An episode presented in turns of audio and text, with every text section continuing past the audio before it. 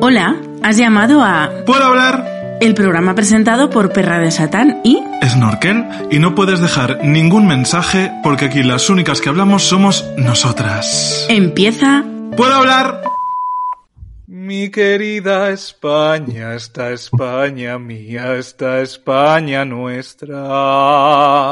De sus alas quietas, madre mía, no me la sé ahora. De sus alas quietas, sangre de, de poeta. Además, tiene mucho delito porque ya sabéis que Cecilia es mi persona favorita de. ¿Cómo has quedado, amiga? Qué mal. Ya, fíjate, es, es que es, no sé, esta Hay la algo más fase... español que intentar hacer algo bien.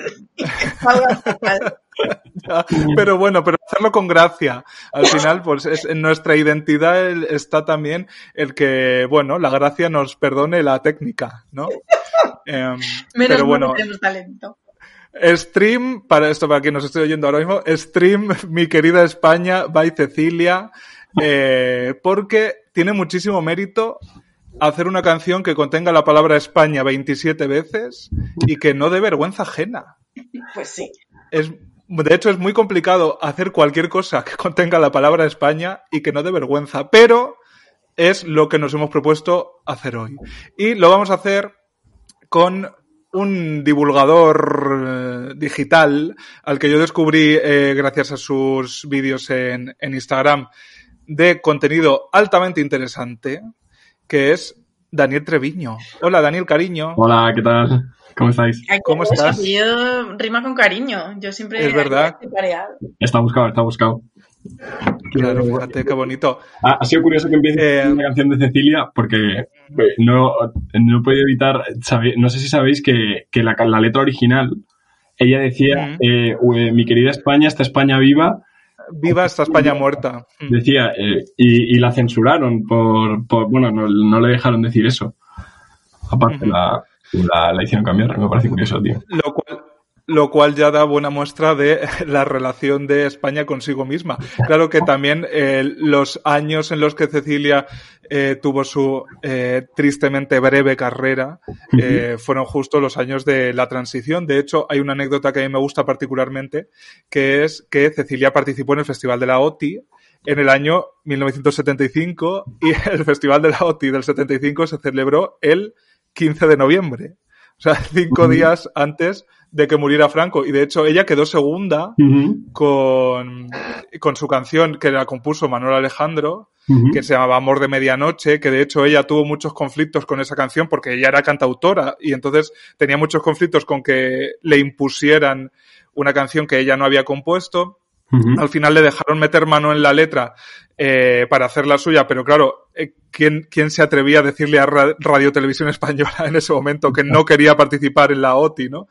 Eh, y quedó Mm. segunda, pero vamos, a ella no le gustaba nada la canción. Ya ves, ya ves. Una mujer de armas Y-. Sí, no, ella era, de verdad que era, era muy adelantada a su tiempo, porque para empezar, ella no se crió en España, que yo creo que eso hizo mucho, a pesar de que su padre era un alto diplomático del régimen, por supuesto.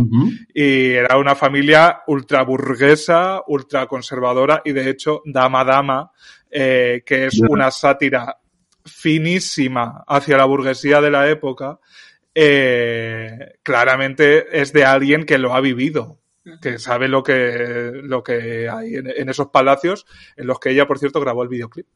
Ya ves. En fin, es que Cecilia es mi tema favorito. Pero Cecilia, eh, ojalá un especial Cecilia, también te digo. Eh, pero hoy hemos venido a hablar de nuestra querida España para ver, uno, si es nuestra, para ver, dos, si es querida y para ver, ¿Es? tres, España. si es España.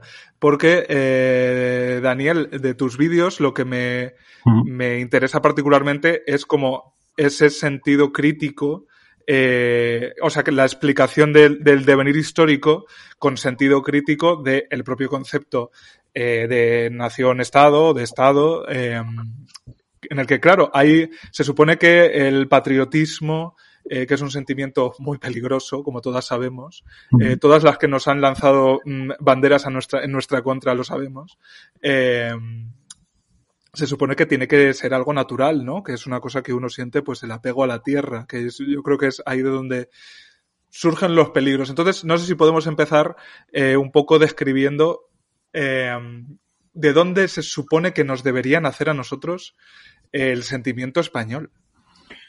Ya.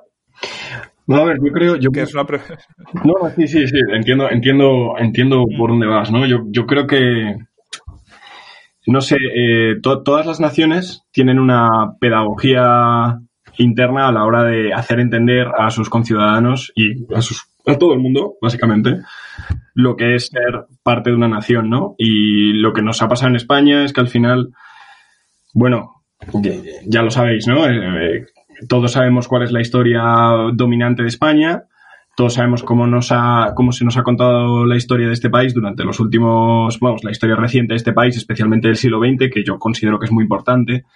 Y al final es que a, a todos nos enseñan que España es una cosa unidireccional, ¿no?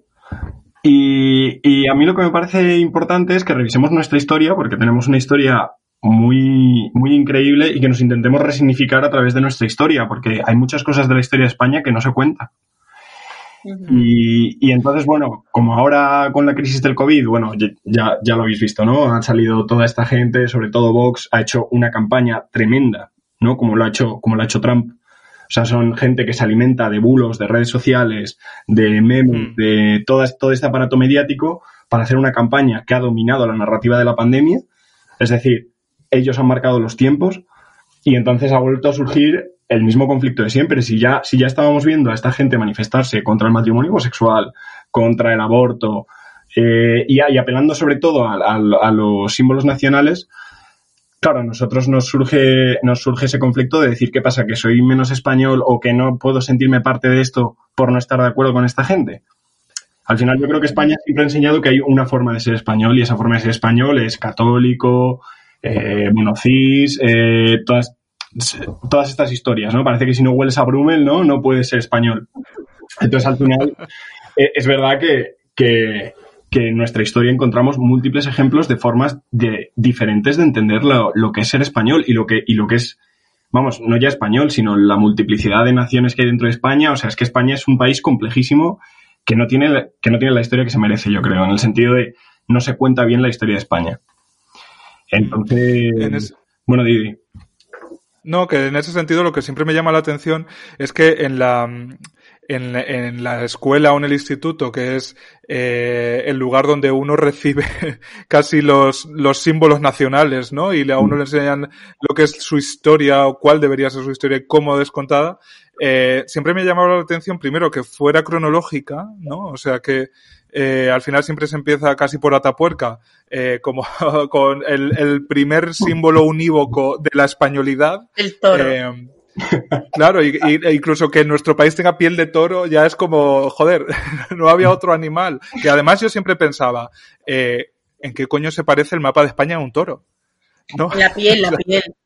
Claro, pero hasta que con- en- logré entender que era la piel mm, cercenada del animal y puesta a secar. complejas las españolas. Somos Desde muy- luego. Nos gusta mucho una metáfora, un símbolo. Ya, de hecho yo eh, os diré que de- siendo muy pequeño, cuando me enseñaron lo que era España, yo me acuerdo, porque claro, me, me lo intentaban explicar como que todo era España. Claro, hasta ese momento mi universo particular era mi pueblo, un pueblo, como sabéis, ultra pequeño en La Mancha, y claro, yo, yo pensaba, pero ¿dónde está España? Hmm. O sea, yo sabía que yo vivía en Alpera, ¿no? En mi pueblo, pero yo ¿Qué pensaba, ¿dónde carretera hay está que España? coger? Perdone usted, para ir a España. Tal cual. Entonces, eh, yo como que me, me quedé en la cabeza que era como- porque me decían, España es todo, España es donde estamos. Entonces yo asumí que España era la plaza de mi pueblo. Porque me parecía... Plaza España. Bueno, eso, Claro, sí, no, se- Bea tiene toda la razón. Es que en todos los sitios hay una plaza de España, o sea que no, no mal encaminado. Pues más o menos no, porque la plaza era de la iglesia y se llamaba así Ah. porque era donde estaba la Ah, iglesia, vale. pero os diré que el- la carretera que atraviesa mi pueblo eh, y que es eh, realmente donde uno puede entender que el pueblo forma parte de, de algo más grande que no sea el campo, eh, se llama Paseo de la Constitución Española. Mm. Antiguo, antiguo Paseo del Generalísimo. Hombre. Entonces, fijaos cómo incluso en la mente infantil ya se estaban articulando muchísimas, muchísimos conflictos que vendrían después. A mí me hace mucha gracia que comentes lo que pensabas tú de pequeño que era España, porque yo nací facha. Porque, porque claro, yo soy zamorana. Eh, entonces, en Zamora se aprende muy pronto qué es España por contraposición, por oposición a Portugal. Cuando tú eres zamorana, eh, ir a Portugal es eh, un poquito lo normal. Tú te ibas a Portugal pues a comprar las toallas, las sábanas, el chándal, las cosas para el colegio, para la vuelta al cole. Te ibas a Portugal a comprarlo todo, primero porque está muy cerca, está a unos 60 kilómetros, bueno, a unos 60 minutos, creo que en kilómetros son más. Eh, y segundo porque en Portugal todo era baratísimo y, y todo era como eh, como anterior, no sé cómo, de, cómo decirlo, como si fueran un paso por detrás. Entonces, claro, una avenida, una avenida de Zamora, cuna del progreso, eh, ciudad moderna donde las haya, y se metía en Miranda de Duero a comprarse los chándals para el curso nuevo, y claro, yo decía, madre mía, España es lo más. O sea, España es lo más grande porque, vamos, no me puedes comparar a mí el lujo que es vivir en Zamora eh, con esto que yo veo en Miranda. Venimos aquí casi, o sea, casi los mirabas como por encima del hombro a los portugueses. Y yo me eduqué así, de esa manera. Para Qué mí fuerte. España era, uff, pues no sé, o sea, lo más, lo más grande.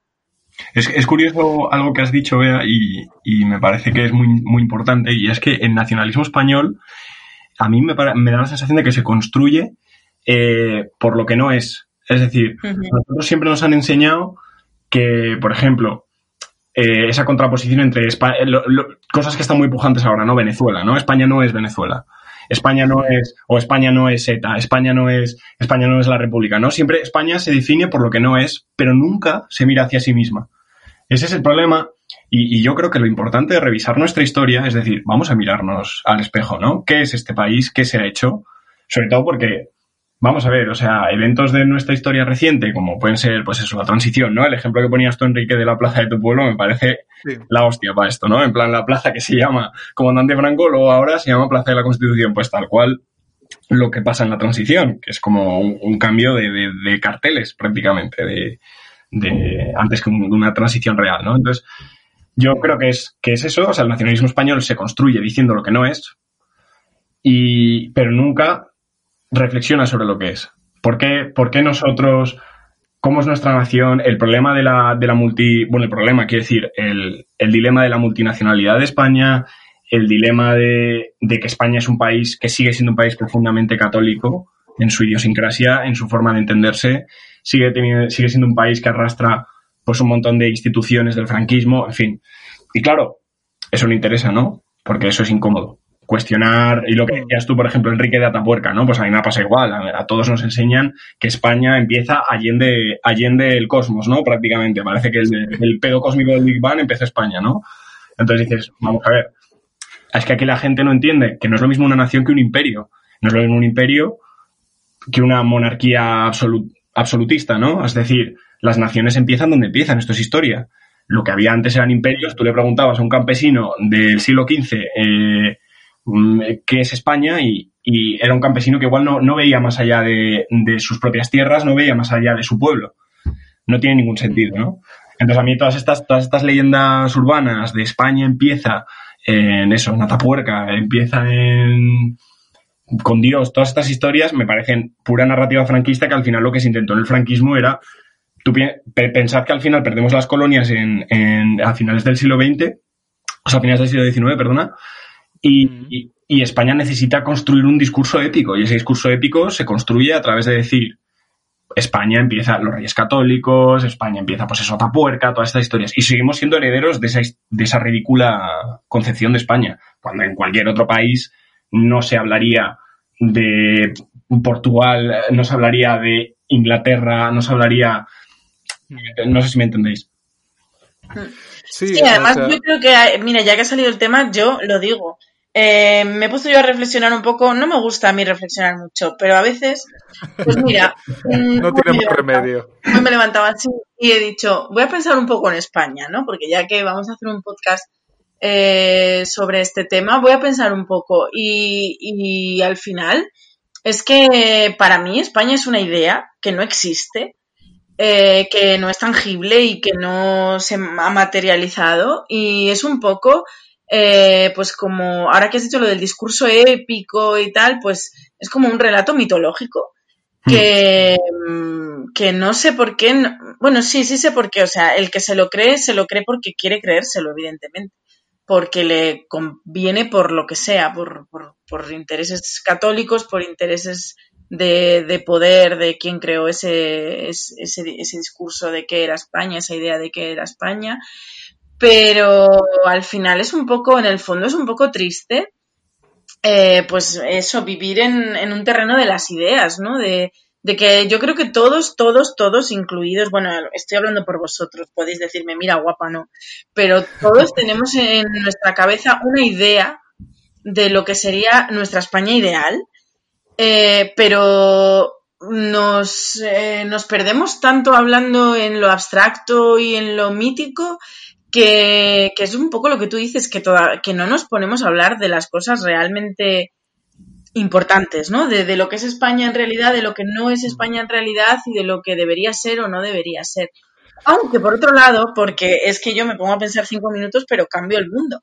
Eh, por otro lado, también pienso, pero realmente me interesa a mí, a mí, mm, a nivel individual, me importa a mí un bledo lo que es España y así a corto plazo, pues no. Pero supongo que a largo sí, porque al final es pues pertenecer a un país y vivir en un país y eh, te, aunque tú no te des cuenta te, te, afecta en todo, en todos los mm. ámbitos de tu vida. Y ya está. Eso es todo lo que he pensado hoy. Eh, mañana os traigo más.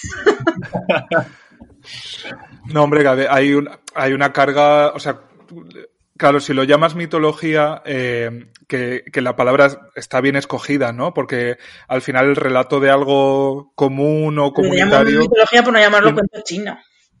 Bueno, pero quiero decir que to toda la construcción de una identidad, que ahí voy, eh, necesita de un relato que la sustente. Y esos relatos, evidentemente, son, pues, como mínimo, folclore o tradición oral, ¿no? O sea, porque si no, las identidades nacionales o de cualquier otra índole se acabarían con la muerte de la generación que las genere, ¿no?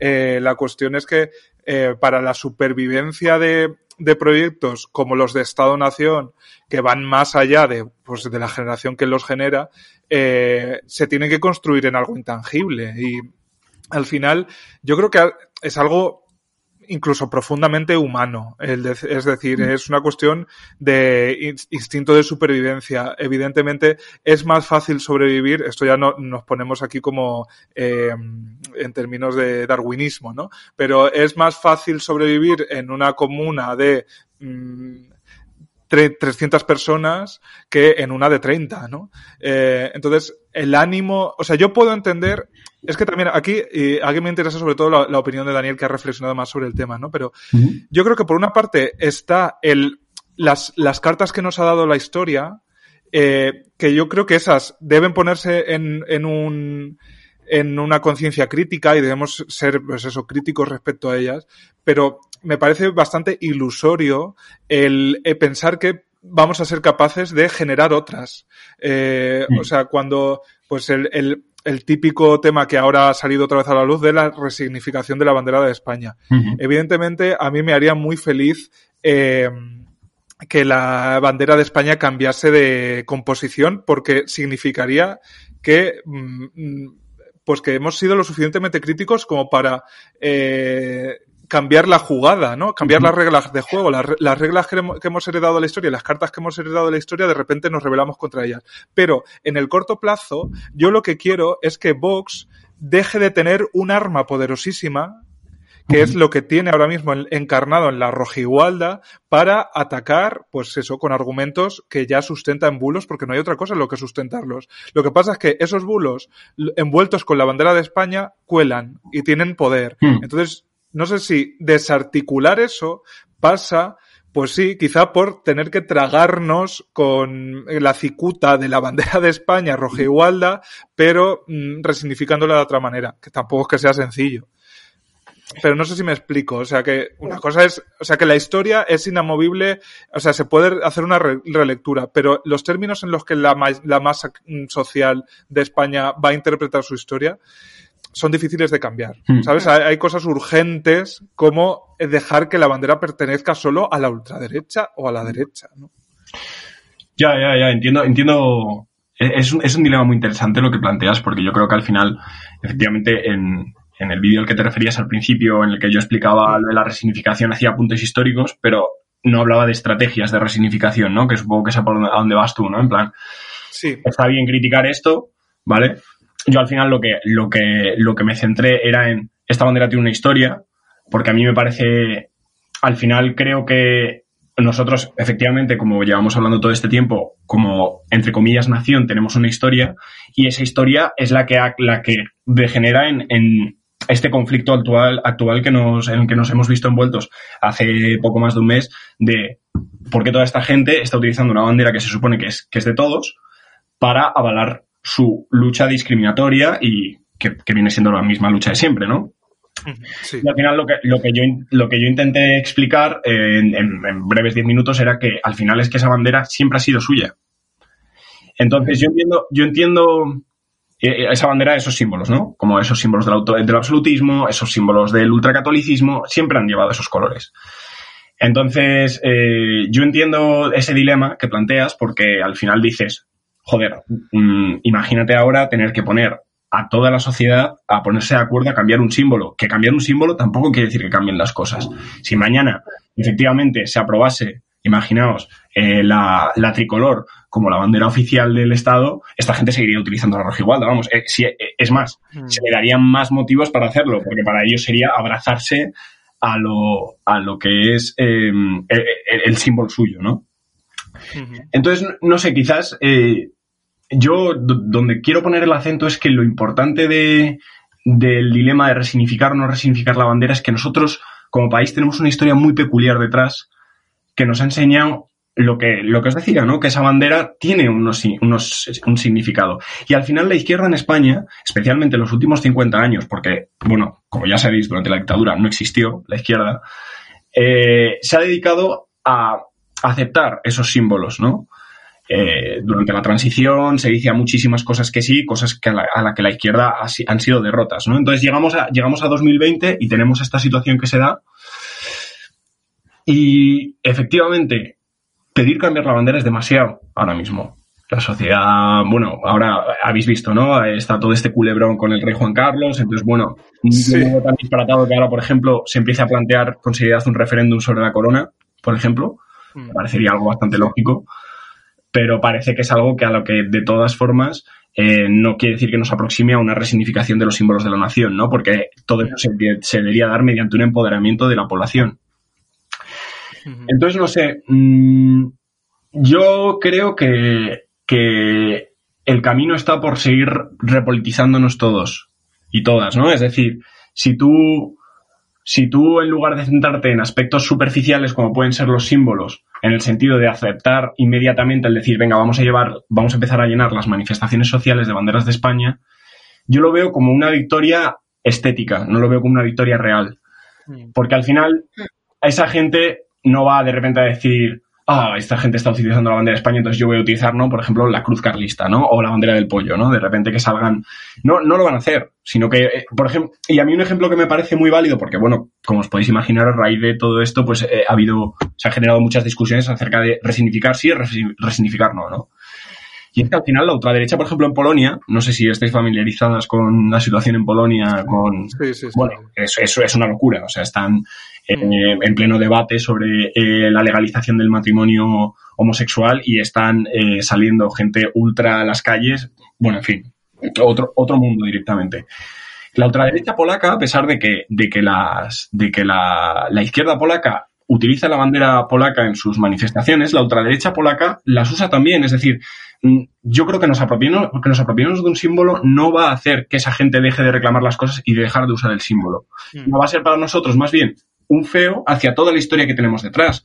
Porque nosotros, te- nosotros particularmente, un caso que por ejemplo nos sucede en Polonia, tenemos unos símbolos de una alternativa. Y al final, yo entiendo que a nosotros, generacionalmente nos supone un poco como un rechazo, ¿no? Porque yo creo que, bueno, al final es inevitable que todos asociemos la tricolor a cosas que nos huelen un poco como a, a, a baño de bar de tasca, ¿no? Un poco escape, todas estas cosas, ¿no? Que a todos nos dan un poco como de urticaria, ¿no? Entonces parece como que recuperar esos símbolos de la izquierda eh, es cosa del Viña Rock, ¿no? Pero. Ojalá. A mí el, el Viña Rock y escape, quiero decir, son cosas que a priori no me llaman en absoluto. Pero, Mm. pero es verdad que nosotros, joder, tenemos el privilegio de tener una historia increíble. Es decir, Mm. España fue un país en el que, eh, eh, no sé, pues por ejemplo, lo que, lo que hablo en, en el vídeo sobre la resignificación de la rojigualda, ¿no? España fue un país que en 1931 teníamos una constitución que es del año 2050, o sea, que era pionera en el mundo. Eh, eh, por ejemplo, en la- las columnas anarquistas son las primeras en las que mujeres tienen cargos en el ejército, o sea, cosas que están a años luz de, de la España actual, ¿no? Y el problema es que se ha demonizado esa España, se hace pensar que, que la España con los otros símbolos es una España, bueno, ¿no? La España que quema, mis- que quema iglesias, la España que, bueno, to- todas esas historias que todos sabemos. Y claro, llega un punto en el que decimos, bueno, ¿qué hacemos? Pues aceptamos estos símbolos y mañana, pues eso, sale la manifestación de turno con la roja igualdad. Yo, honestamente, creo que eso no va a hacer que esas, esa gente deje de utilizar esos símbolos, porque, bueno, como os he comentado, me acojo a ejemplos como Polonia, por ejemplo, recientemente, o cualquier, vamos, quiero decir, o Alemania o cualquier cosa. Y, y bueno, creo que haríamos, creo que sería más interesante si, si reconstruyéramos una izquierda que en España ha sido fortísima, que es una izquierda de, de rechazar los símbolos tradicionales de España, entre otras muchas cosas, ¿no? Pero bueno, yo entiendo que esto es, esto es muy idealista, ¿no? También.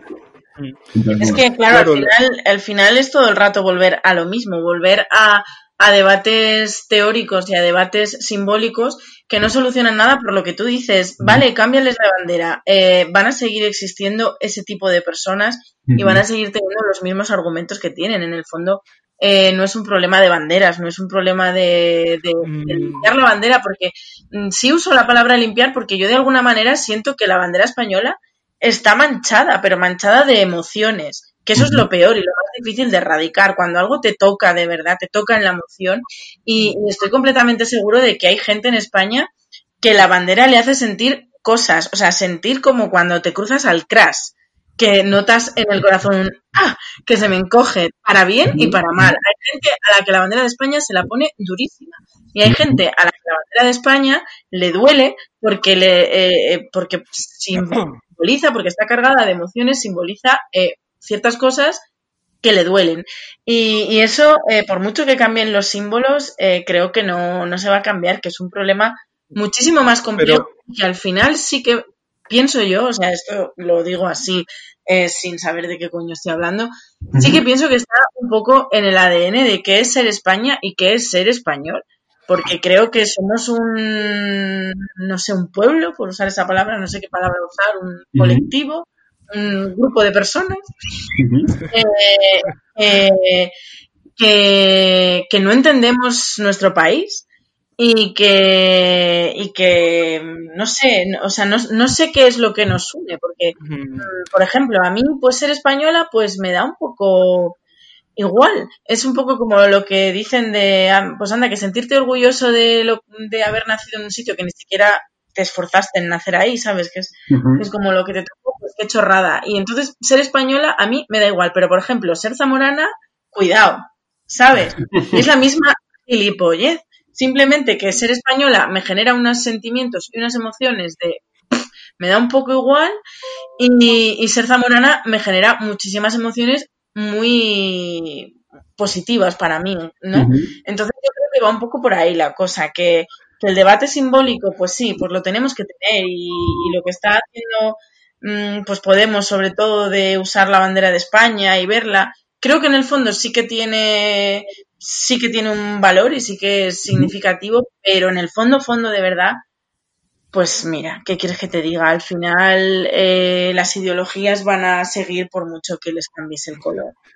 Pero es que eh, a mí me parece un poco contradictorio eh, y quizá ahí está también gran parte de por qué esto nos genera un debate, ¿no? Pero cuando tú dices, vea, que, eh, que es un de, que el debate teórico que nos perdemos, ¿no? O nos Mm. ensimismamos quizá en los debates teóricos, eh, pero claro, que tú te sientas en tu identidad zamorana la tengas asociada a estos sentimientos tan positivos, es tan simbólico como que no lo sientas con la española. Lo que Sí. pasa es que es un, pro- un proceso simbólico que ha funcionado, que, ha- que no ha fracasado. En el, y, y el sentimiento español, eh, superpuesto desde luego a, sus, a, a las naciones que contiene, o incluso a los territorios no concebidos como nación, que eso también podemos hablar, ¿no? De, de- de la, de los sentimientos locales o, o- o de la comunidad autónoma, incluso a veces de la comarca.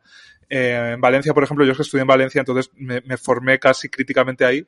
Y, eh, por ejemplo, en el país valenciano, eh, la, la- la comarca juega un papel fundamental en la identidad de las personas, cosa que a mí literalmente me suena a chino porque eh, en mi, mi- yo, yo sé cómo se llama mi, co- mi comarca, la de mi pueblo quiero decir, pero podría perfectamente no saberlo. O sea, yo lo sé porque me, me quedé con eso el día que nos lo dijeron en el, en el instituto, pero podría no saberlo y, y te aseguro que la gente de mi pueblo no lo sabe. ¿Cómo se llama su comarca? ¿no? Entonces eso también te da buena cuenta Hija, de ¿y cómo que se no- llama? No dejes así. el corredor de Almansa. Eh, la cuestión es que, mm, que te- es, es un poco perverso eh, creer que no estamos cargados de nacionalismo, no estamos cargados de, de- de identidades patrióticas, por llamarlas así, aunque es un concepto peligroso y también perverso en sí mismo, ¿no? Ujú. Eh, a- aparte de patria- pro- profundamente patriarcal, porque de hecho no se puede decir una palabra sin la otra, ¿no? Eh, pero ¿qué quiero decir? Lo, lo que creo que es, es más fácil ver, verlo con el ejemplo de España en, este, en este término porque para nosotros ha fracasado, igual que ha fracasado para cualquiera que se considere mínimamente de izquierdas mm, durante la democracia española. ¿no? Claro, yo por una parte creo que eh, está muy bien poner, en poner la crítica en, eh, en cómo se construyó la transición. También hay una parte de mí un poco más, que tiene un poco, no sé si llamarlo compasión, ¿no? Pero, eh, o sea, yo no, yo no me mm, creo que yo lo hubiera hecho mejor. ¿Sabéis lo que quiero decir, no? O sea, yo creo que la situación era muy concreta y que yo no me hubiera atrevido a no, a votar que no a la Constitución española, ¿no? Después de 40 años de, a lo que me hubieran presentado, vaya, ¿no? Claro, la cuestión es que eso se ha quedado como si fueran las tablas de la ley, literalmente. O sea, cualquier cambio posible en la, Constitu- en la Constitución española es absolutamente impensable a no ser que venga del orden económico y se cambie de la noche a la mañana como se hizo hace unos años.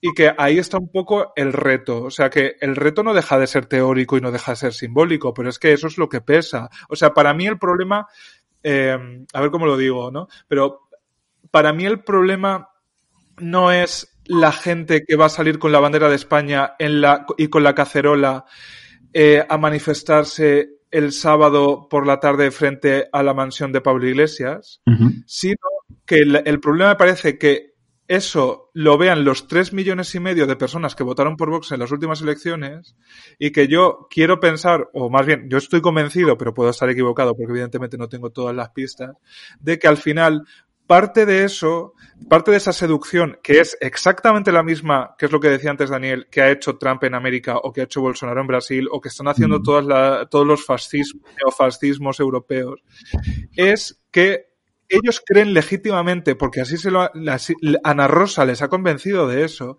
de que, defen- de que estar con Vox es defender España de los peligros que la acechan. Hmm. Entonces, a mí me parece que lo urgente es desmontar ese discurso. No la gente que de núcleo. O sea, yo creo que la gente que vota Vox, hay mucha que verdaderamente no es facha. No, es, no, no tiene esas ideas dentro o no las tiene con la suficiente entereza como para defenderlas en público, porque hasta ahora no se atrevía. ¿no? Hasta ahora no había tres millones y medio de personas que se, que se manifestaran con las ideas de Vox. Lo que pasa es que ahora les ha llegado este mensaje que además se disfraza de, de contracultural prácticamente, ¿no? O sea, la- los cachorros de Vox, Mm. eh, yo creo que pien- se piensan a sí mismos como si fueran rollo Anonymous. O sea, ellos piensan de sí mismos que son antisistema. ¿no? Eh, y lo que pasa es que no tienen una articulación del sistema que proponen que no vaya más allá del enfrentamiento con lo que España ha conseguido en los últimos 40 años, en lo positivo, ¿no? eh, y de hecho, o sea, ese momento vergonzante, si es que ya no vergonzante, ese momento alienígena en el que una persona como Santiago Bascal, que ha tardado ya mucho en salir ese nombre que siempre sale en el programa, tiene la legitimidad para subirse al Congreso de los Diputados de España a pedirle a Podemos que abandone su homofobia histórica eh, personificada en la figura del Che Guevara, que efectivamente era homófobo, como probablemente eran homófobos todos los líderes de la Revolución Cubana, y a las pruebas me remito. Eh, claro, cuando tú tienes la legitimidad para apropiarte de este discurso y encima querer pretender que los homófobos sean los otros, yo creo que ahí es donde está el problema, ¿no? Eh, o sea que hay una, hay una base teórica y simbólica que ha permitido que eso ocurra. Y a mí eso es lo que me parece urgente desarticular. Yo no sé si eso pasa por simplemente mm, salir nosotros con la bandera de España también actual, pero creo que ahí es donde se nos necesita, ¿no? Eh, no, no, no poder permitir que el fascismo, uno, haya vuelto al Congreso de los Diputados de España, un sitio donde ha estado tantos años y donde al menos maquilladamente había dejado de estar, y que encima los argumentos de seducción de ellos, que sí están funcionando, o sea, ellos juegan sucio, pero a la, izquierda, a la izquierda no se le permite jugar sucio, ¿no? Esa, esa es la diferencia. Si, si hubiera sido un presidente de una comunidad autónoma del PSOE o de Unidas Podemos, la que hubiera dicho no a los enfermos de las residencias con más de tantos años que no se les lleve a los hospitales, como ha hecho Isabel Díaz Ayuso, o sea, estaba, estaba ahora mismo sentada en un juzgado. Entonces, a mí eso es lo que me parece urgente. Me he enrollado como las persianas. No, no, tengo una noticia de última hora. A ver. Me ha llegado lo siguiente por WhatsApp y ya que viene a colación, pues os lo voy a leer para que vosotros directo. un análisis sintáctico. Eh, dice así: Rocío Monasterio responde a Teresa Rodríguez y a Podemos. Mientras ellos se centran en crear problemas imaginarios como derribar estatuas de Colón, en Vox hemos repartido 52 toneladas de patatas en toda la comunidad de Madrid para aliviar las colas del hambre. Patatas que gracias a Colón vinieron a Europa y han sofocado tantas hambrunas. Por favor, es que son- ellos son buenísimos. Es que ellos son buenísimos en sus argumentos de seducción. Es que ese es el problema. Eh, bueno, sí. Eh, eh, no, bueno, eh, sin comentarios. quiero decir. es que Es que es muy fuerte. O sea, eh, eh, no- mm, yo me río mucho de vos, pero luego lo pienso y digo, son brillantes. Claro, es que está funcionando. Yo no soy como. Es que, bueno, que quería, quería ir por partes por todo lo que habéis comentado, que me lo he apuntado aquí en un lado porque me ha parecido que habéis tocado temas muy interesantes y, y no sé si ir del final al principio, del principio al final, creo que voy a ir del principio al final por no, porque no Adelante. un poco coherencia algunas cosas que habéis comentado que me parecen muy interesantes. Eh, al principio veo cuando tú hablabas de las identidades locales, ¿vale? Yo me acuerdo, eh, investigando para el, pri- para el primer vídeo, eh, di con, con, un, con un tema en Italia que yo desconocía, pero que me parece muy interesante, ¿vale? Y es como, eh, como los símbolos nacionales italianos, eh, tanto la bandera como el himno, ¿vale?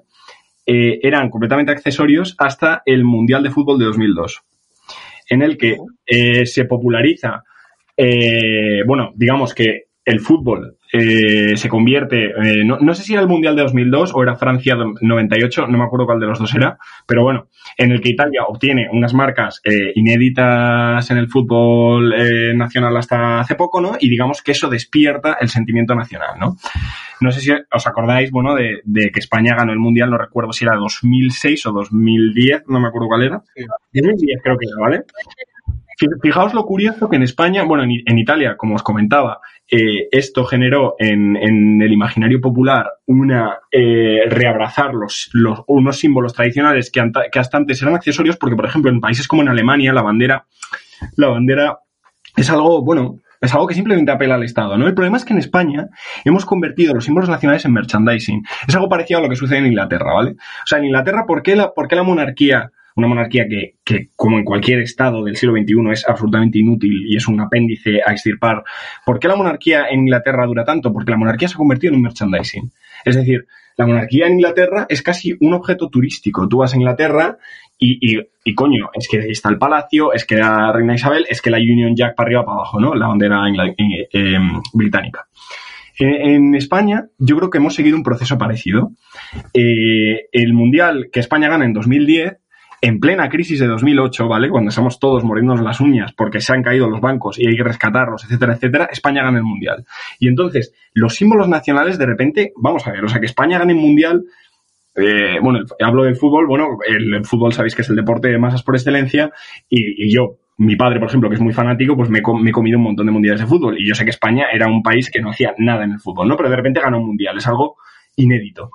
Eso despierta una resignificación de repente de unos símbolos nacionales que hasta entonces simplemente habían servido pues yo qué sé, es muy, es muy recurrente la imagen de la bandera en funerales, pues por ejemplo, el tema de víctimas del Jack 42, 11M, ETA, etcétera, etcétera. Es decir, la, la bandera había sido normalmente como un símbolo, digamos, para, para, bueno, como para identificar a los muertos, ¿no? Para, para, darle un significado a ciertas muertes que se consideraban importantes para la construcción de la nación, y de repente, a raíz del Mundial, se sucede una locura de, de explosión de los símbolos, sin el cual, sin ese mundial, no entenderíamos después cómo, unos años más tarde, cuando todo el drama de, de, no sé si era Artur Mas, con el tema de que intenta él eh, generar el primer estatuto para independizar Cataluña, etcétera, etcétera, saquen las banderas al balcón. Es que la, el problema de España es que hemos convertido a la rojigualda en un símbolo de merchandising.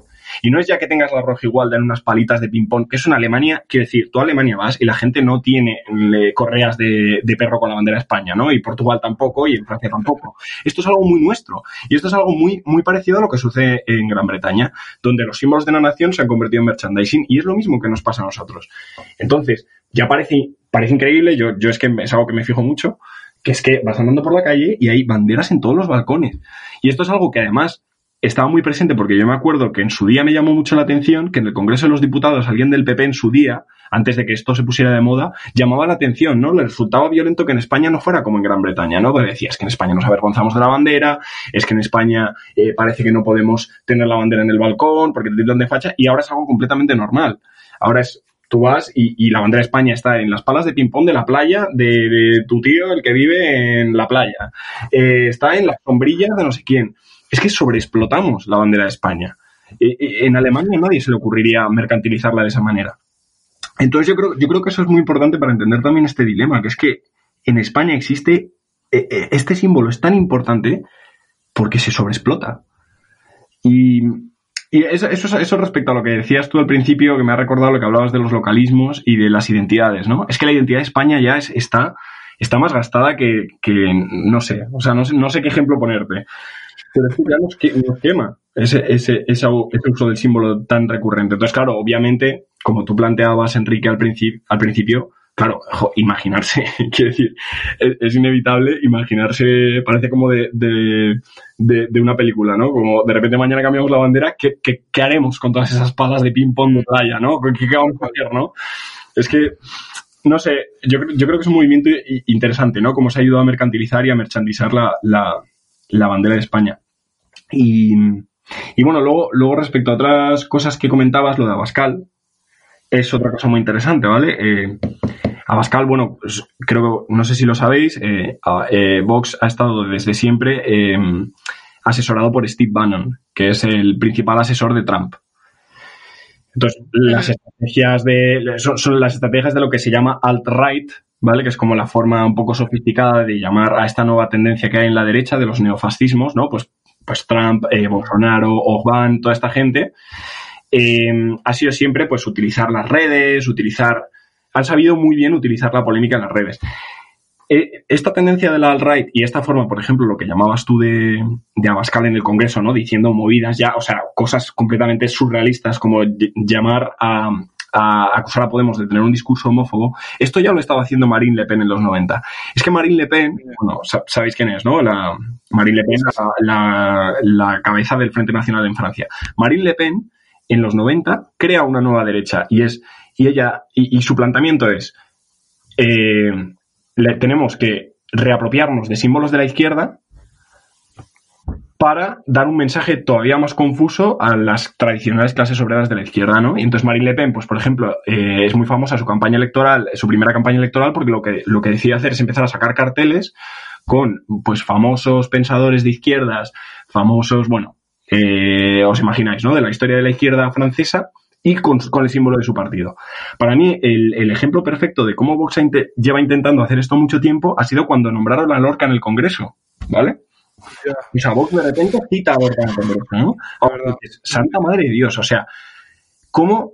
es que ahí no, no solo estás haciendo daño porque estás apropiándote o digamos estás dando un discurso completamente sin sentido y un Frankenstein eh, ideológico. Es que además lo que estás haciendo es redefinir a la figura de Lorca. Y a mí me llamó mucho la atención eh, porque se ha extendido en España la, la, eh, la idea esta de que la izquierda ha reescrito la historia, ¿no? Supongo que lo habéis, seguro que lo habéis escuchado alguna vez, ¿no? Que se dice mucho. La izquierda, eh, la izquierda perdió la guerra, pero reescribió la historia. Y, y me llamó mucho la atención, yo no, no veo el Ministerio del Tiempo, es una serie que no, no, no veo, no sé si alguno, alguno de los dos la veis, entre que vea, no sé. La verdad. Pero, Yo vi las primeras temporadas y quiero seguir, pero como que no me, no me llega el momento. Estoy viendo a las Kardashian. Pues es que en el, en el Ministerio del Tiempo el, eh, salía, ah, hubo un capítulo que hicieron que me salió simplemente de noticia, como la aparición de Lorca en el Ministerio del Tiempo, ¿no? Sí, Eh, Era como, lo siento por el spoiler a todo el mundo, era, era como, eh, era un capítulo en el que Lorca, ah, el, el protagonista del Ministerio del Tiempo viaja para ver a Lorca y, y lo, lo lleva luego a un tablao flamenco en 1978 donde está Camarón cantando la leyenda del tiempo, ¿no? Bueno, sabéis que es una adaptación de la obra de Lorca en, en flamenco. Y entonces Lorca como que llega, el personaje que hace Lorca en la serie llega a la reflexión de decir, ah, es que al final gané yo. Dijo, si mis ideas sobrevivieron, es que yo gané, ¿no? Y entonces la, la serie intenta darte esa moralina, cuando es una falsedad. O sea, es que es, eh, eh, que, que Lorca, que las ideas de Lorca hayan sobrevivido hasta, hasta nuestros días no es una victoria, es una resistencia. Y la figura de Lorca, por ejemplo, que eh, no es casualidad que después de eso, de repente Vox en el Congreso lo sacara, está sufriendo el mismo blanqueamiento que está sufriendo un montón de símbolos y de, y de, y de, mm, y de la historia de la izquierda en este país, como por ejemplo hace nada, me encuentro, me pasa un colega, una foto de un cartel de publicidad de Estrella Galicia en el que sale la- el botellín de Estrella, de Estrella Galicia y una bandera rojinegra, que era la bandera la bandera de la CNT, que era el principal sindicato anarquista y uno de los principales actores de la guerra civil española, y ponía a las barras, ¿no? Como, como parodiando el a las barricadas. Y digo, digo, madre mía, o sea, que en un país Mm. que sea incapaz de desenterrar a sus muertos porque la gente piensa que va a abrir heridas, luego se esté resignificando, reapropiando, al final te impiden pues promulgar una ley de memoria histórica que ayudaría a sanar muchas heridas y a lo que llevamos hablando durante todo este programa, a joder, enfrentarte a tu historia con sinceridad. Mientras tanto, las, las empresas están haciendo, o sea, o, se está, o, o mediante el espectáculo, ¿no? Pues eso, series, eh, anuncios publicitarios, se está recuperando una, una forma de la izquierda española completamente distorsionada, ¿no? De hecho, perdona que te corte, pero en el caso de Lorca es que es, eh, yo creo que el, el- el siguiente paso dentro del discurso, porque el otro día fue el aniversario de su nacimiento, eh, y para mí resultó verdaderamente descorazonador eh, leer, entrar en ese, en ese lodo que es pues mirar el- los hashtags de Twitter, pero bueno, que te da mucha información, ¿no? Y realmente hay ya una campaña bastante bien orquestada que eh, lo, lo que quiere imponer es que a Lorca le mataron por rencillas familiares, eh, por, por la Casa de los Rosales, bueno, pues una serie de, de detalles eh, de, de, sí, de la materialidad de, pues, de lo que se ha investigado y tal, pero eh, quitándole todo peso ideológico al asesinato de Lorca, que es claramente el, el asesinato más simbólico de la guerra civil, ¿no? Eh, claro, en un momento en el que hacer eso es posible, o sea, en el que la marea es tan alta que alcanza a Lorca, que es la figura, mm, el peñasco más alto, ¿no? Eh, claro, ¿qué no estará pasando con todo lo que hay debajo, ¿no? Eh, o sea, ¿cuántas cosas, me pregunto yo incluso, eh, creo yo de mi propia historia que no, no tendrán nada que ver, ¿no? Entonces, claro, se, se nos priva incluso del intento de, de lo que tú decías, ¿no? De enfrentarnos, de hacer las paces con la historia que bueno, ahora ya pues evidentemente el tiempo va acabando con eso, pero son la, es la historia de nuestras abuelas. Claro. ¿No? O sea, es, es, es, la historia de personas con las que convivimos o con las que hemos estado conviviendo hasta hace poco. Entonces, eh, eso es lo que me parece peligroso, ¿no? Que incluso teniendo, teniendo gente que, que siguen siendo supervivientes de esa época, ¿no? Y herederos de esa época, eh, frente a ellos, que los, los, tenemos y todavía podemos tirar de ellos para saber cómo fueron realmente las cosas, uh -huh. eh, hemos llegado a un punto en el debate en que incluso la, las vacas más sagradas eh, están empezando a secularizarse, ¿no? Eh, y ahora mismo, el, para, para, mucha gente de esta derechita cobarde que llamaba también Santiago Pascal, eh, el debate empieza a ser si a Lorca le asesinaron o no por, por rojo y maricón. Sí. Es que es muy... Según nos ha enseñado la última temporada de RuPaul, es que lo mejor, el, lo mejor que puedes hacer en una en un debate político es confundir al espectador. Mm. Es verdad. A, a, la ganadora, bueno, voy a hacer un spoiler, a la, no, pues me voy a callar la boca, iba a decir, a, a la ganadora del último, de la última edición me, me remito. Y yo creo que es lo que están haciendo y les está funcionando, pero ¿por qué? Porque otra de las características que se le puede, que se le puede, no sé, eh, poner al prototipo o al estereotipo de español es que eh, somos un poquito eh, tontos, o sea, no tontos en el sentido de que estemos anhelados, sino que, que no nos interesan las cosas. Entonces, cuando tú no tienes información cuando tú no conoces realmente tu historia y cuando te has creído la mitología que te han contado, es muy fácil manipularte, es muy fácil engañarte y por supuesto que es facilísimo confundirte.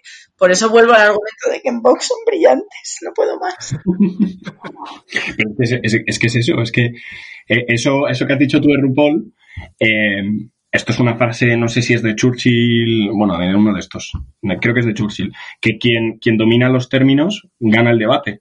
Y al final, el juego de la confusión, que es, bueno, eh, es lo que ha hecho Vox durante estos últimos dos meses de pandemia. O sea, tú, tú realmente analizas de base el discurso de Vox de la pandemia y es que eh, es una esquizofrenia. O sea, no, no, no hay por dónde cogerlo. Quiero decir, eh, es cosas sí, cosas no, hoy esto sí, mañana no.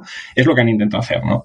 Eh, desconcertar al electorado, eh, usar lo que les ha dado la gana, llamar homófobo, o sea, Vox, que es un partido, es que, bueno, nada que no sepamos, ¿no? Pero vamos a ver un partido que, que pretende meter a la gente eh, no cis en, eh, en, en eh, joder, en psiquiátricos para tratamiento. Quiere decir, esta gente ya esté llamando homófobo a Pablo Iglesias es un poco como, madre mía, ¿qué está pasando, no? Es como ya todo vale.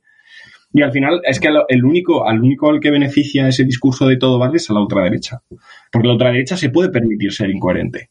Porque al final, como se agarran a la, ellos tienen esa legitimidad de la máxima coherencia, de que al final ellos defienden los valores que siempre han sido los de esta nación, se pueden permitir decir lo que quieran, lo que quieran, y así desconcertan. No sé, yo... La cuestión... No, Didi, perdón. Sí, no, simplemente quiero apuntar eh, que... Eh, como ha salido lo de RuPaul, eh, yo de, a mí no me parece baladí el hacer como ciertas no sé si llamarlo intersecciones porque ese término también está como a veces mal usado, ¿no? Eh, pero a mí una, lo que me ha enseñado mucho de la vida es eh, eh, ser maricón. O sea, desde el momento en el que algo que se supone que tiene que ser de una manera no lo es, ¿no? Que es que te gusten unas determinadas personas y no otras, te da a veces herramientas muy críticas para verlo. Entonces, yo creo que sí hay un, una, una herramienta de seducción que es que la gente que se siente española, como, como, como su identidad principal, digamos, evidentemente no tenemos solo una identidad, eh, es porque no tiene otra no tiene problemas, o sea, no tiene otra cosa por la que preocuparse en su vida.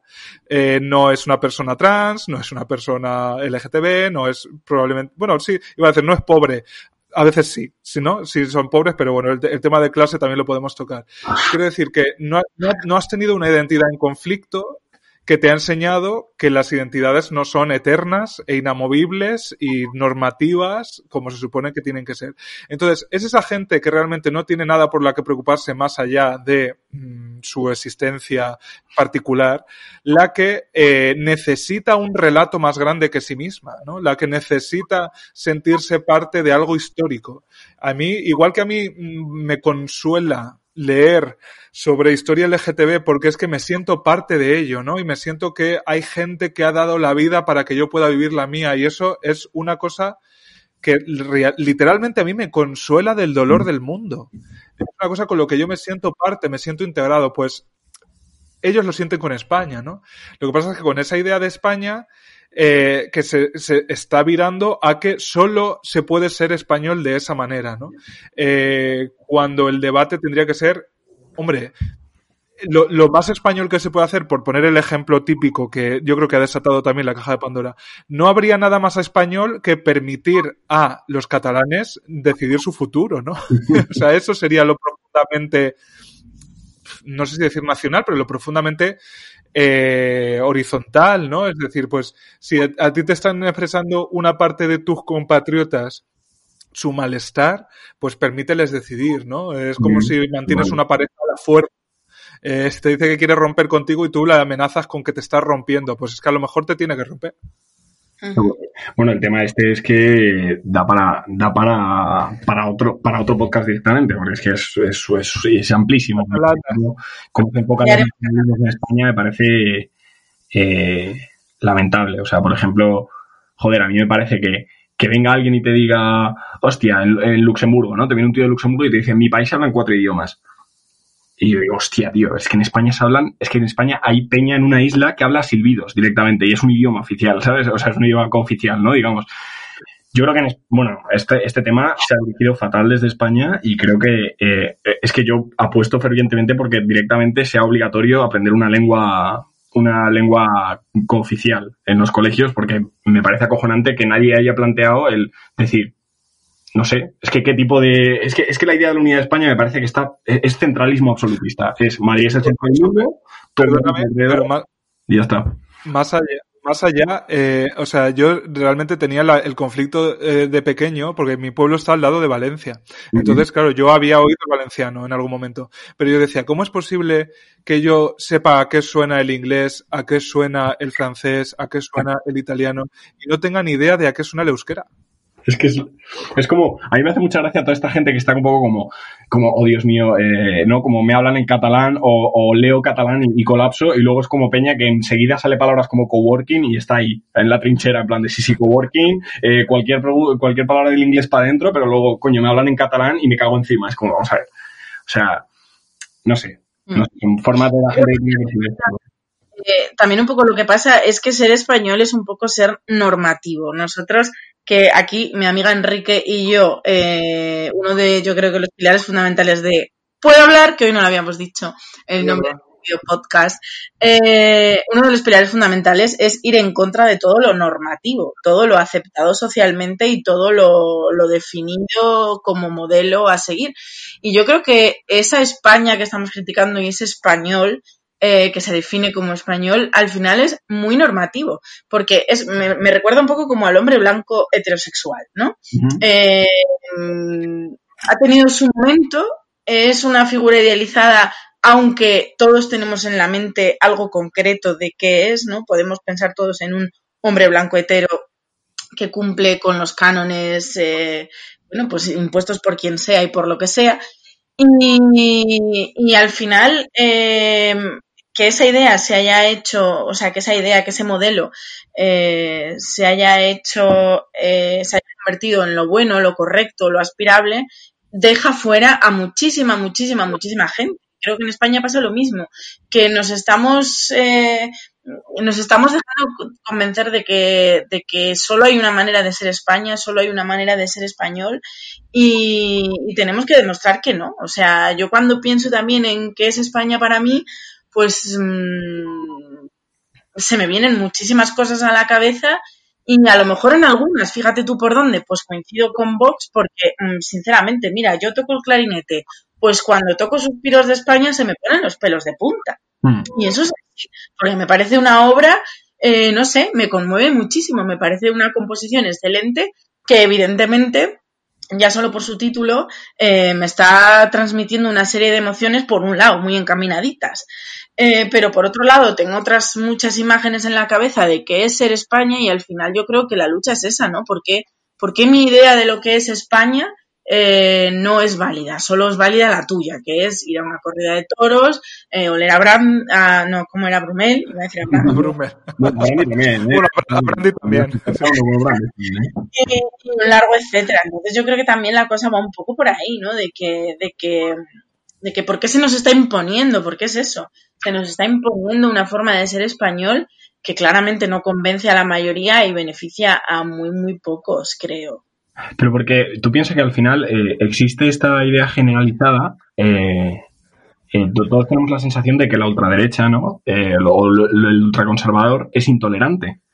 Pero es que la ultraderecha te acepta siempre y cuando tú estés en la posición que la ultraderecha quiere que estés. Es decir, la ultraderecha acepta igual eso, si, si eres homosexual, pero mientras no lo digas. O la ultraderecha acepta que seas una persona trans mientras te trates. Es decir, el problema de lo que tú dices eh, es que la identidad española eh, hegemónica tiene un hueco reservado para todos nosotros, pero tenemos que aceptar ese hueco. Cuando una historia de España en la que a, mí, a mí me parece objetiva es admitir el, el protagonismo de todas sus partes. O sea, yo, yo por ejemplo, eh, ¿qué problema hay en enfrentarnos al eterno dilema que lo habéis planteado antes, o lo has planteado tú, de hecho, Bea, cuando has hablado de, de lo que decía Rocío Monasterio? ¿Qué problema hay de, de redefinir nuestra historia colonial? De decir, macho, eh, vamos a ver, que de Buti que trajeras, no sé si esto que dicen, no, no, es, muy, muy, muy mítico de esta gente, ¿no? Que creo que decían que, traje- que, que España trajo la rueda América, no sé, bueno, que, muy bien que trajeras la rueda, pero es que hiciste literalmente un holocausto en América. Vamos a ver, ¿podemos hablar sinceramente de esto? O tenemos...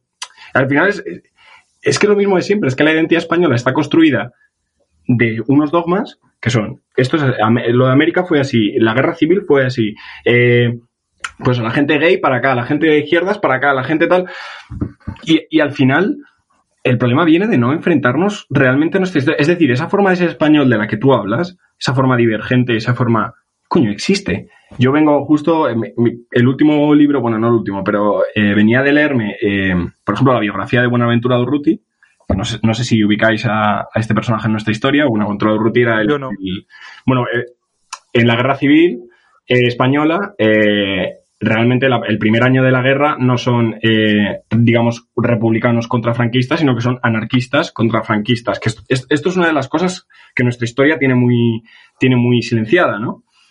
Y, y claro, yo, por ejemplo, lo que, me, lo que te puede suceder a ti, Enrique, cuando evocas a la figura de Lorca, o lo que decías tú, Bea, ¿no? De, referenciarse a uno mismo en, la, en esta historia de España. Yo, por ejemplo, veía a los anarquistas en España y digo, madre mía, que es que esta gente estaba proponiendo una España futurista, porque es que, es, es que la idea de, de España de esta gente, y lo llegaron a conseguir durante un par de años, eh, vamos a ver, o sea, consiguieron cosas como que en Asturias se aboliera el dinero, o sea, movidas que son, de verdad, del año 5040 directamente de nuestra humanidad. Entonces, hay otras Españas y hay una España a la que agarrarse. El problema es que nuestra historia es única. Nosotros nuestra historia de España quiere funcionar de una forma troncal, de una forma de tienes que aceptar que esto es así, tienes que aceptar, pues eso, eh, eh, es lo que decía, no sé si lo decías tú, Enrique, ¿no? Eh, que me hablabas de- del Congreso de los Diputados, antes que lo tengo aquí apuntado también, cuando decías que, que lo- una de las cosas que más te molesta de Vox es que, es que digamos que se explicite el fascismo en, en un Congreso, ¿no?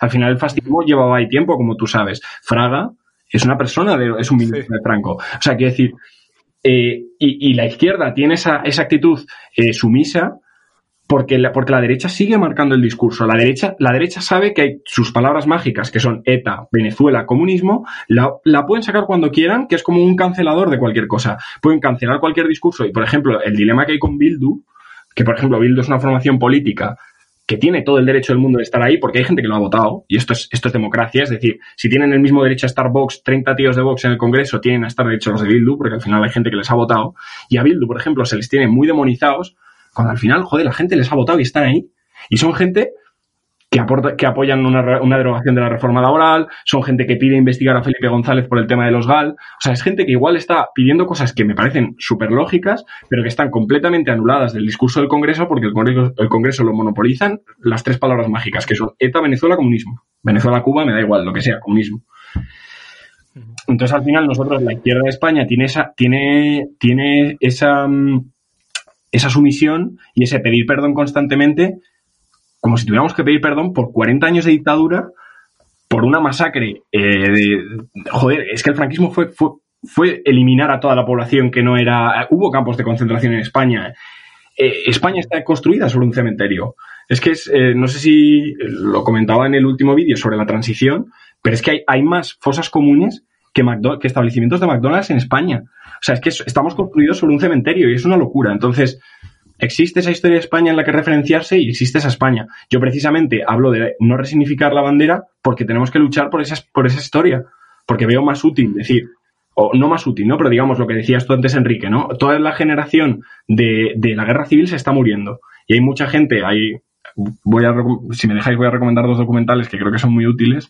Adelante. Que son El silencio de otros, que es un documental de hace un par de años, que, bueno, está producido por Almodóvar y como que ganó un Goya y estuvo nominado a Ganó el Goya, sí, sí. Sí, sí. Pues este documental me parece muy útil para entender el, dilema de las fosas comunes y tal. Y luego hay otro documental que se llama Nuestra Memoria Viva, que es entrevistas a gente que fueron milicianas y milicianos de la CNT durante, durante la Guerra Civil. Y dices, esta gente se está muriendo. Es que esta gente, estamos dejando morir a nuestra historia para reconstruir una ficción de una España que interesa. Y yo, eh, no, sé si me estoy enrollando, pero quería eh, eh, hablar de una cosa que me parece importante a día de hoy, que es que también nos tenemos que... estamos hablando mucho de España, pero vamos a mirar un poco en qué situación político-social nos encontramos, ¿no? Vivimos en un capitalismo que está ya en, al límite de su, de, su, de su planteamiento, ¿no? Pues lo hemos visto con la pandemia del COVID, ¿no? Ha colapsado completamente el sistema, se ha demostrado que la economía capitalista solo nos aboca a crisis constantes, ¿no? Y nos acercamos a una, a, una, a, lo que parece ser eh, un momento de las empresas nación, ¿no? La idea de nación cada vez se les dibuja más y lo que estamos y lo que lo que está pasando es que pues empresas como Google, Amazon, Netflix empiezan a tener a tener una, una, envergadura y a tener un poder casi obscenos, ¿no? Lo que ha pasado ahora el, drama de la tasa Google, ¿no? Que se impone a Google pues una tasa por sus servicios que todos consideramos justa, pero claro, si Google se niega, nos quedamos sin Google. O, por ejemplo, lo que está pasando ahora con lo de Bill Gates comprando la vacuna del COVID. Entonces, yo creo que reivindicar la nación desde un punto de vista completamente revolucionario es necesario a día de hoy. Reivindicar una nación en la que, joder, eh, Lorca, eh, Durruti, eh, Federica Monseni, miles de figuras de, nuestra historia completamente silenciadas tengan una presencia. O sea, es, lamentable que no exista ningún monumento sustancioso a la República en España, pero si es una parte de nuestra historia, por, qué, ¿por, qué, no existe? Si, existen monumentos a todo tipo de. a, Fernando VII, a, Alfonso, Alfonso XIII, que son gente completamente, bueno, en fin, negligentes prácticamente. Entonces, no sé, yo creo que yo creo que respecto a lo que os comentaba de las empresas nación y de ese, ese futuro al que nos acercamos, en el que, eh, bueno, con todo esto de la globalización, que es un proceso mm, muy, con, unos claroscuros muy, muy definidos, creo que es importante de repente decir, oye, esto ha pasado aquí, vamos a hablar de ello. Vamos a hablar de, mm. de lo que ha pasado en este país, porque es que hay mucha gente que se está, que lo que, lo que decías tú, ¿no? Es que se muere, se nos muere los testigos de una España utópica, de una España eh, casi de, ciencia ficción, pero que fue real. Mm.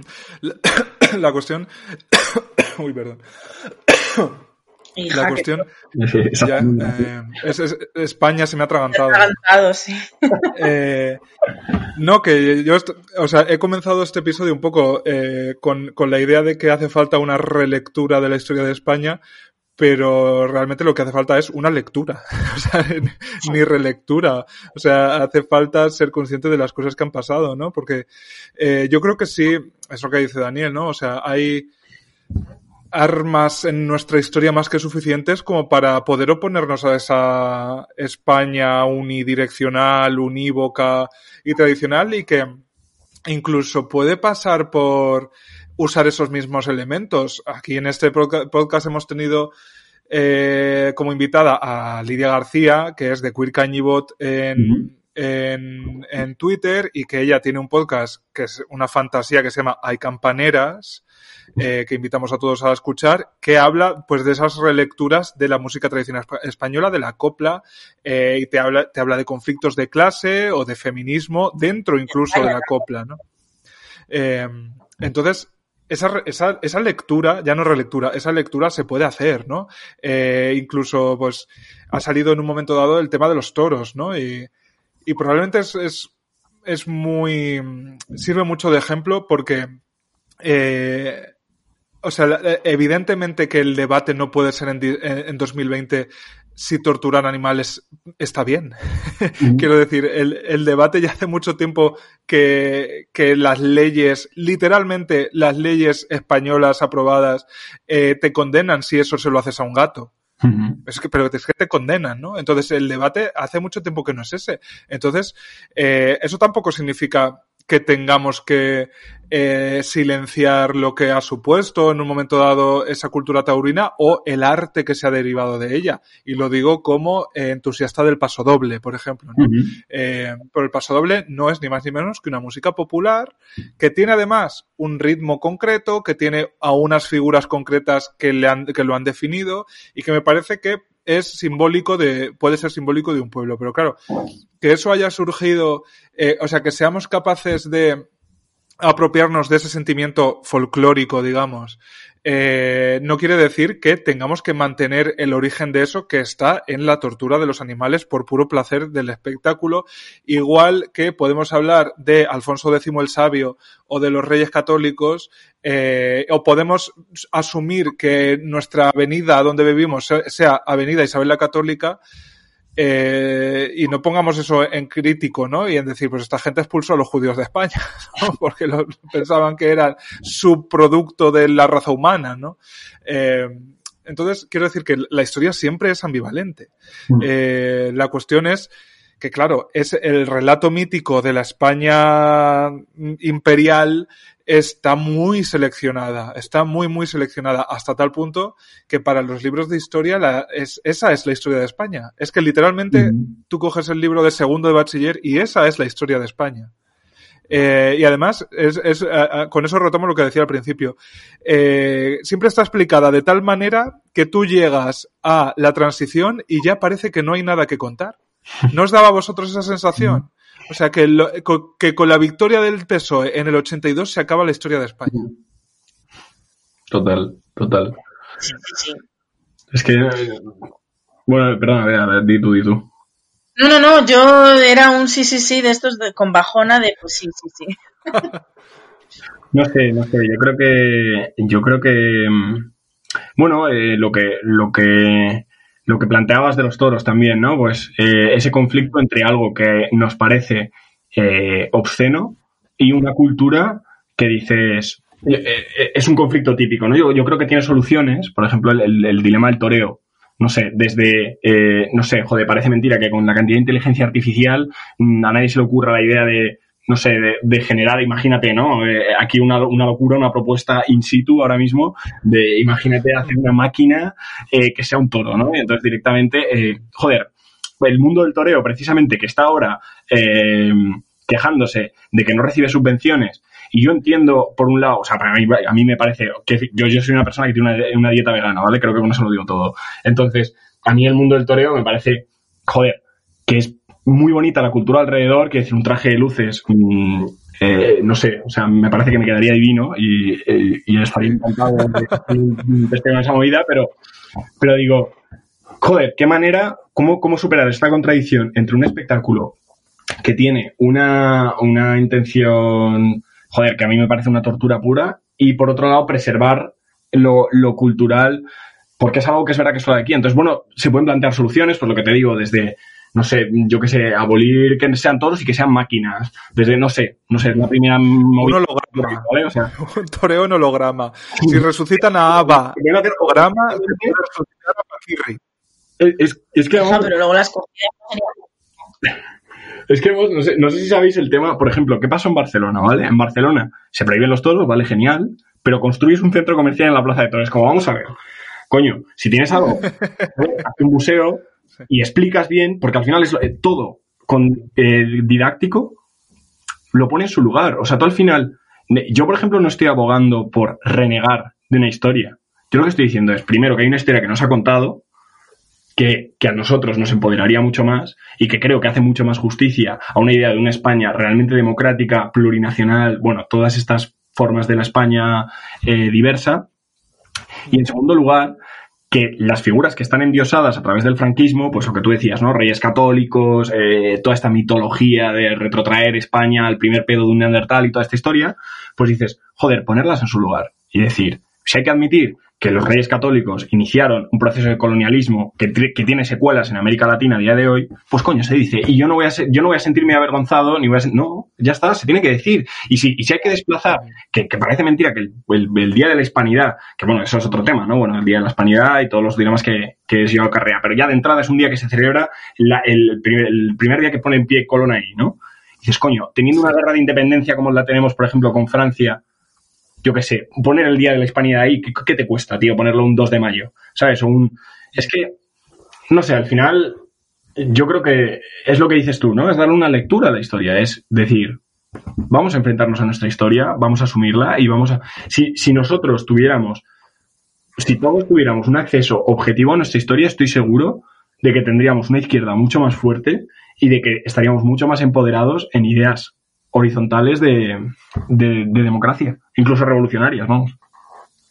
Vamos, yo quería decir una cosa ya también para ir un poco cerrando, porque veo que ya pasa el tiempo, uh -huh. que me parecería, o sea, para mí sería ideal eh, darle una nueva lectura a la historia de España, pero le pongo una puntilla, y esa puntilla es eh, leer y conocer la historia de España sin vergüenza, porque en mi más humilde opinión y por mi experiencia dentro y fuera de esta piel de toro que es nuestro país, eh, creo que otra de los adjetivos eh, o otra de las palabras asociadas al sentimiento español es la vergüenza. Y creo que, que si el español eh, estereotípico, este que dije antes, normativo, que a lo mejor puede representar pues ciertas personas de Vox eh, cuando siempre se dice no bueno el dicho español dice dime de lo que presumes y te diré de lo que careces no uh -huh. que tienes que alardear mucho de algo porque lo que realmente tienes dentro es otra cosa. Y yo también creo que el sentimiento español está un poco ligado a la vergüenza. No sé si esa vergüenza viene mm, de 1898 ya sé que como antes salió la fecha. No sé de dónde nace ese eh, mm, tenemos que mostrarnos muy orgullosos de España y de ser españoles, porque en el fondo nos da vergüenza asumir lo que ha sido España y, creo que hasta que no le perdamos esa vergüenza, ¿no? Yo, por ejemplo, yo viví en Estados Unidos un año y, y lo comentaba hace poco por, por, esto del derribo de las estatuas de Colón que ha pasado en Estados Unidos recientemente. Eh, yo me relacionaba con dentro de, bueno, de esta etapa que pasa en Estados Unidos, pues con gente de una clase media muy acomodada, con estudios universitarios y con un nivel intelectual, bueno, pues que estaba bien. Y, varias veces eh, tuvimos la conversación de que los españoles habíamos eh, arrasado con lo que ahora es Estados Unidos. O sea, gente universitaria estadounidense con un buen acceso a la universidad y una buena educación eh, creían que los españoles habíamos arrasado eh, con Estados Unidos. Entonces, eh, y, te lo echaban en cara y, y, es decir, lo que quiero, a donde quiero llegar es, por un lado, estamos muy confundidos y creemos, o sea, damos por hecho etapas de la historia que no son ciertas y que nos las hemos creído porque nos las han contado así. Y por otro lado, eh, hay muchas etapas de nuestra historia que aunque desde fuera se entiendan de otra manera, eh, nos hacen sentir vergüenza, como por ejemplo, no sé, me, me, sorprende que en el año en el que estamos todavía nos escueza un poco que, que nos echen en cara, eh, bueno, pues que lo que Colón no hizo en Estados Unidos, porque no pisó Estados Unidos, uh -huh sí que lo hiciera en otros territorios y sí que pasara. Y a mí me gustaría que, que, nos pudiéramos acercar a la historia de España eh, de manera un poco mmm, virgen y, y, sin cargas emocionales. Porque, porque al final creo que, o sea, al final todo este chapa que he dado y todas las intervenciones que he tenido en este fantástico capítulo de Puedo Hablar, es que España está tan cargada de emociones, la idea de España está tan cargada de emociones y alude tanto a, nuestro interior y a nuestras emociones que como nos duele y o, nos hace sentir mejores, eh, es muy difícil, es muy difícil si no, si no, si no nos despegamos de eso y dejamos a un lado eh, esos sentimientos, no vamos a poderla leer objetivamente y con y, como deberíamos, porque en el momento que algo nos chirríe, en vez de entender, por ejemplo, eh, pues vuelvo al mismo ejemplo ya que lo hemos sacado, en vez de entender el contexto en el que los reyes católicos expulsan a los judíos de España, como eso hoy nos crea conflictos y nos escuece un poco, porque evidentemente ahora mismo pues nadie quiere echar a los judíos de ningún sitio, creo, eh, preferimos como que no lo hicieron o decirlo en una letra muy pequeñita del libro de historia de segundo de bachiller porque al final es historia y al final hay que contarlo. Cuando simplemente podríamos enfrentarnos a que eh, como toda nación y como todo grupo de personas y como todo individuo, eh, pues somos complejos, somos incoherentes, hemos, la hemos cagado muchísimas cosas, otras muchas habremos hecho excelentes porque también creo que España tiene muchas cosas buenas y ha habido españoles maravillosos y ya está. Pero mm, sinceramente creo que esto es una utopía increíble y veo muy difícil que ocurra. Que podamos hacer esa nueva lectura de la historia de España. Ya. Ya, no sé, a ver, sí, por, por seguir un poco lo que dices y por seguir cerrando, yo es que creo que efectivamente no hay que afrontarlo. Eh, es curioso porque ha sacado el tema este de Estados Unidos y mi padre es una persona con la que yo mantengo muchas, o sea, no, no, no, no somos afines políticamente, pero me encanta conversar con él porque, bueno, igual que decías tú antes, Enrique, lo de la transición, ¿no? Mi padre la tiene entrada, como toda la, la, generación de, bueno, los llamamos boomers y tal, en este país. Y, hablo mucho con él, ¿no? Y entonces él, hace poco eh, se leyó un libro sobre este tema y me, me, introdujo, lo tengo pendiente, y me introdujo una, una teoría interesante que era cómo Estados Unidos estaba eh, aprovechando para desviar toda su culpa de la colonización, todo su proceso colonizatorio, eh, mediante echándole la culpa a España, ¿no? Como una movida que era como, Dios mío. O sea, quiero decir, gente que, inventó la apartheid y gente que, bueno, en fin, sin más. Quiero decir, eh, también estoy un poco de acuerdo contigo, Bea, en que, en que para mí el pasado tiene que tener una función reparadora, pero no avergonzante. O sea, yo sinceramente creo que todas las, las causas históricas son eh, están presas de su consecuencia, es decir, eh, al final, bueno, como el ejemplo que ponías tú, Enrique, ¿no? Eh, la expulsión, una expulsión de los judíos en el siglo XV no es, lo mismo que una expulsión de los judíos en el siglo XXI, etcétera, etcétera. Y eso no es una justificación, digamos que simplemente son contextos y los contextos tienen su, su verdad, porque era la verdad imperante en el momento. Yo personalmente creo que, sí que hay que esforzarse por, por leer todo lo que está oculto de la historia e intentar hacer una valoración tanto contextual como actual. Y el problema que tenemos nosotros es que la historia, como os he dicho antes, que creo que nos empoderaría a toda la izquierda, es una historia enterrada y una historia eh, sesgada, que es la que tenemos a día de hoy en España. Yo es que sí que a mí lo que lo que me parece complicado es enfrentarse a una a una identidad, digamos, en, en, términos absolutos. Y lo que consigue la derecha y el fascismo es que eh, todo lo que tú seas, o principalmente tú lo que eres, es español. Entonces, cuando una persona se siente atacada en su identidad principal, de la manera que sea, incluso para decirle críticamente, mira, mm, España no es el mejor país del mundo, ¿no? Que es lo que tú tienes que creer si eres buen español, ¿no? eh, claro, no puede ser algo, esa identidad no puede ser monolítica. Eh, esa identidad eh, tiene que resultarte útil para navegar la vida, eh, yo diría que con un cierto sentimiento de responsabilidad hacia los demás, porque yo, yo no me siento, o sea, yo si hago el, el salto intelectual de sentirme español, me, me siento más español viendo las imágenes de los últimos 8 de marzo. Eh, o me siento más español viendo el banco de alimentos eh, del, del, mercado de Antón Martín, que es donde yo hago la compra. ¿no? Eh, claro, esa, esas son las cosas para las que la historia, eh, en el caso del feminismo más, ¿no? Pero para, para que no hemos conseguido que la historia iba a decir, esté de nuestro, de nuestro lado, pero ni siquiera eso que nos sea útil, ¿no? Eh, al final, eh, o sea, quiero pensar que la historia tiene eh, importancia, eh, una importancia capital para saber quiénes somos, pero que la tendrá en tanto nos sea útil para navegar el presente eh, y que precisamente capitalizar las partes simbólicas de la historia es algo en lo que, la izquierda no ha logrado eh, y es ahí donde se nos gana en el, en el discurso pues de, del identitario. O sea, si tú convences a la gente de que ser español es eh, eh, ir en contra de los catalanes, que es básicamente en lo que ahora mismo se define, o, durante estos últimos años se ha definido el nacionalismo español, en el a por ellos. O sea, pasamos de no tener enemigos a tenerlos al lado, entonces nada más útil que eso.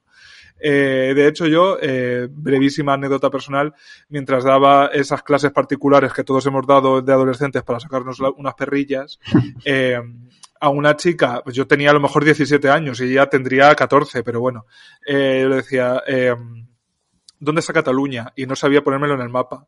Y es que decía, es que no lo quiero saber. ¿Por qué? Porque no quieren ser españoles.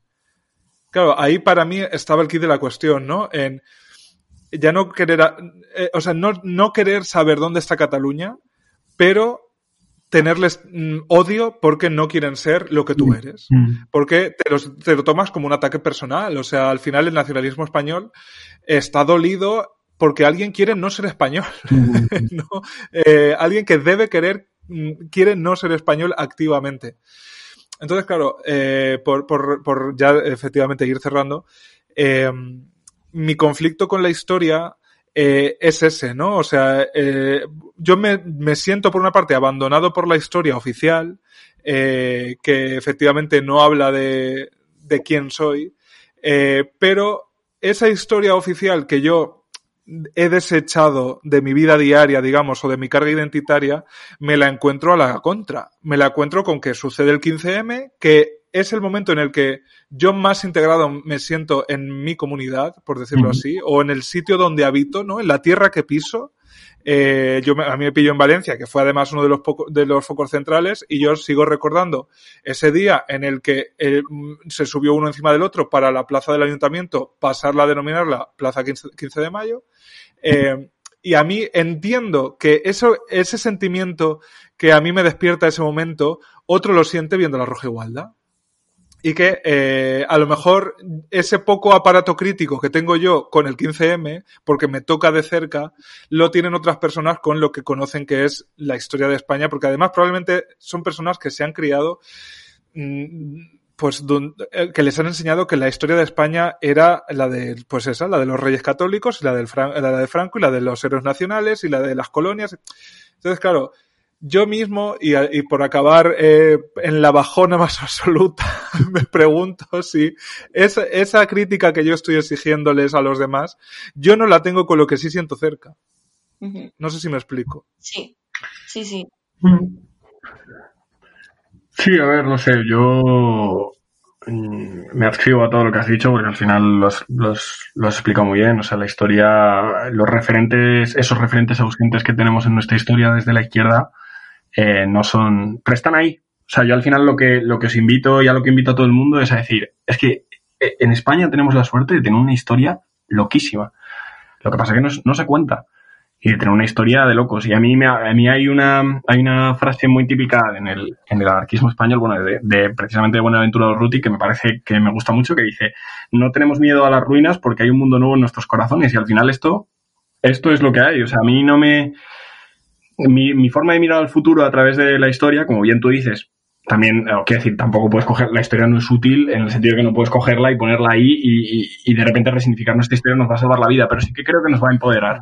Y empoderarnos, como hizo el 15M, el 15M yo también estuve ahí, fue un movimiento ciudadano que, que a mí me resultó casi de lo mismo, ¿no? De ciencia ficción, que de repente estuviéramos ocupando, en el caso de Madrid, ocupando sol y generando comunidades de autogestión en el centro de Madrid era de locos alcanzar esas utopías está de la mano de que nos volvamos a empoderar nosotros de nuestra identidad. Y de nuestra identidad no ya como españoles, sino de nuestra identidad pura. Hmm. En fin, es un debate abierto. Eh, yo creo que al final debemos tomarnos con que es positivo incluso alcanzar el, eh, esto, estas cotas de debate, ¿no? Que probablemente eh, en la transición o en años anteriores, pues ni siquiera eh, hubiéramos recibido las herramientas críticas, ¿no? Que ahora sí tenemos. Mm. Eh, antes de despedirnos, Daniel, quiero que digas tu Instagram para que quien quiera vea tus vídeos, porque tienes un usuario complicadísimo y yo no me lo sé de memoria.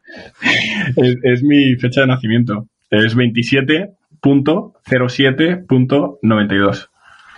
Pues ahí tenéis en el, en el, Instagram TV unos vídeos bien interesantes que yo espero, es un deseo personal que te lanzo, que siga habiendo más porque me parece que están muy bien documentados, muy bien fundamentados y dan una visión eh, a veces hasta inédita, ¿no? De, de los debates que nos acucian. Eh, y no sé si termino este, este debate más español que lo empezaba o menos. no sé vosotras. Yo pero más bueno, poco- la verdad. Sí. Yo quizá, no sé si más español, pero un poquito mejor. Habrá que sea lo que sea. Mm, Pues mira, cortamos, sacamos la pata de jamón. Muchas gracias, Daniel, por acompañarnos en este que ya es tu podcast. Y nos despedimos eh, de España, porque España no se acaba donde empieza el mar. ¿Qué va? Hay barcas para seguir, como bien decía Paca Carmona. Gracias a todos, cariños. bueno, gracias a vosotras y nada, que os invito a, a volver a la historia a todas y a todos. No sé. Un besito, cariños. Adiós. Chao.